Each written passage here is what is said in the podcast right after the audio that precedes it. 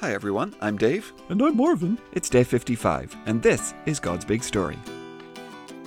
It's a story, It's big! never boring. No way! For His glory, Always! It's God's big story.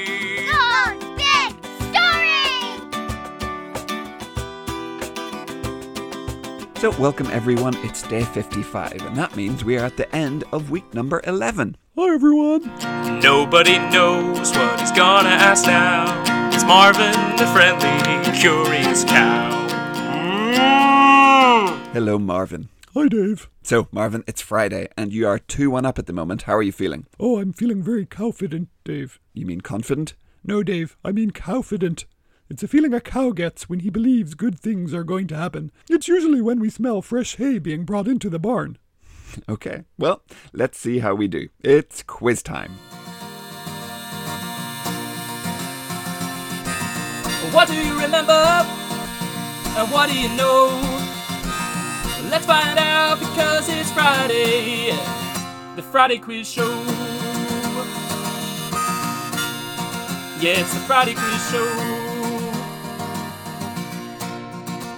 Hi everyone. Hello, Gary. So, thanks again for coming in. We are ready for this week's quiz.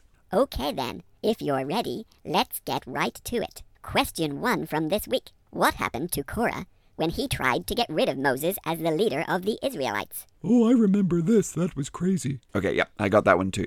Okay, question two. What word, beginning with the letter G, are we giving God when we look at what he's done and say, wow? Okay. Yeah, yeah, I got that one too. Okay, and question three. How many times does the name Jesus appear in the Bible? Okay, so four Gospels and 23 other books. Okay, okay, I've got my guess. Mm, okay, yeah, me too. Okay then, let's see how we did. Question one What happened to Korah when he tried to get rid of Moses as the leader? Oh, well, the ground swallowed him right up.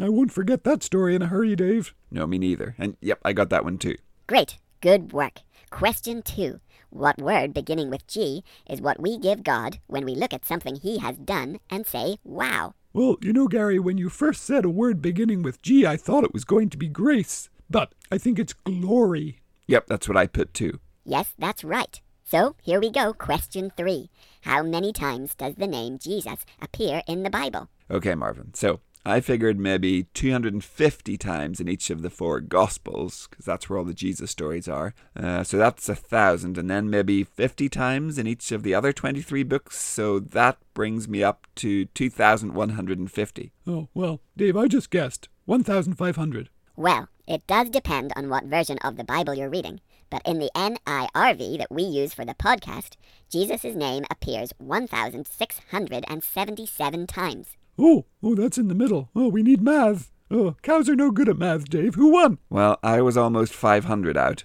Okay, well, how far was I? I'm afraid you were less than 200 away. Oh, haha, yeah. Cows rule. 3 1, Dave. Well done, Marvin. That was fun. Hey, I'll see you guys again next Friday. Thanks, Gary. Yes, we'll see you then.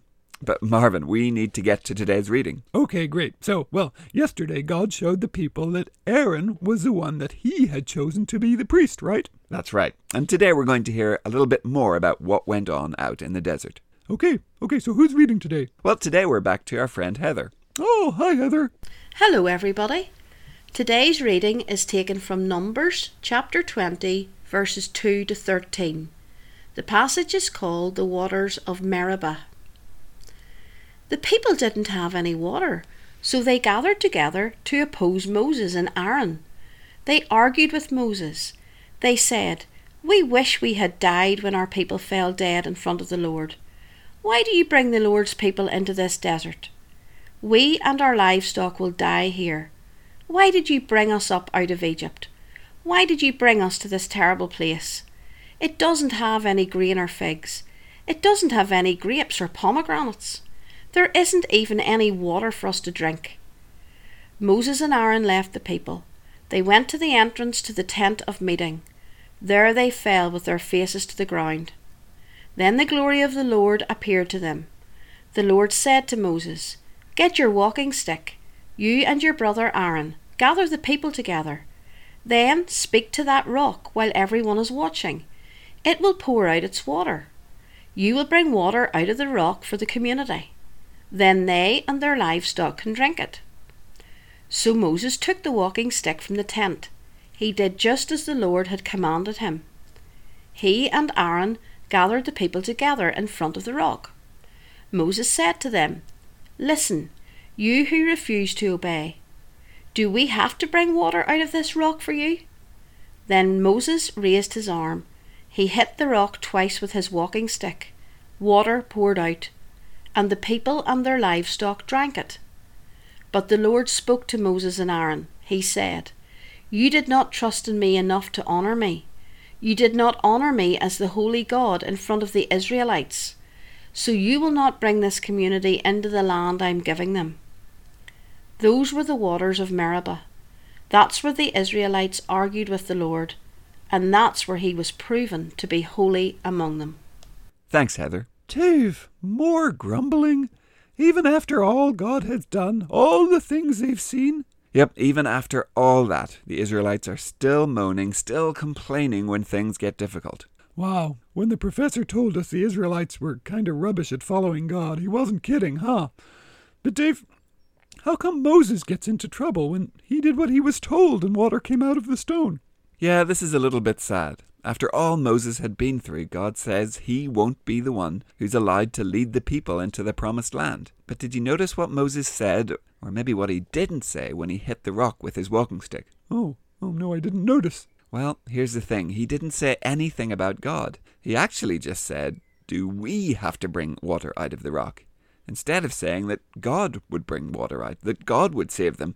Moses kind of left God out of the equation and acted as though he was saving the people. And although God had done amazing things through Moses, that was all God, nothing of Moses. Oh, okay. Yeah, so it seems like maybe Moses forgot that a little bit. Took some of God's glory for himself, put himself in God's place, and, well, that's really not okay. Like we talked about, our sins have consequences, and so God tells Moses that he won't be the leader that brings the people to the promised land. Hmm, yeah, that is a bit sad.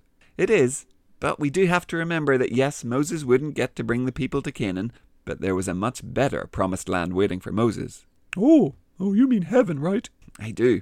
And Moses has been enjoying being there for thousands of years by now. We will all make mistakes, and our sins will have consequences here on earth, sometimes really big consequences. But if we have put our trust in God and asked Him to forgive our sins, then you know what? Our place in that promised land is guaranteed.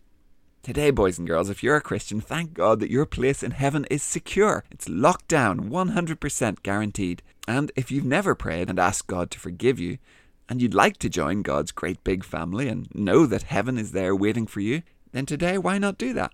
And if you have any questions about how to do that or what that means, well, then talk to another Christian that you know. Maybe mum or dad or granny or granda, maybe a Sunday school teacher or someone else at church. I'm sure they would be super excited to help answer your questions.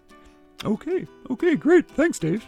Yeah, no problem, Marvin. And well, that's it for week 11. I hope you all have a fantastic weekend, and we will see you back next week for week number 12. Okay, yeah, well, bye everyone. Have a good weekend. We'll see you then. Goodbye. We'll see you soon. God's Big Story is a ministry of Eden Grove Presbyterian Church. Music and jingles by Dave, Josh, and Josh.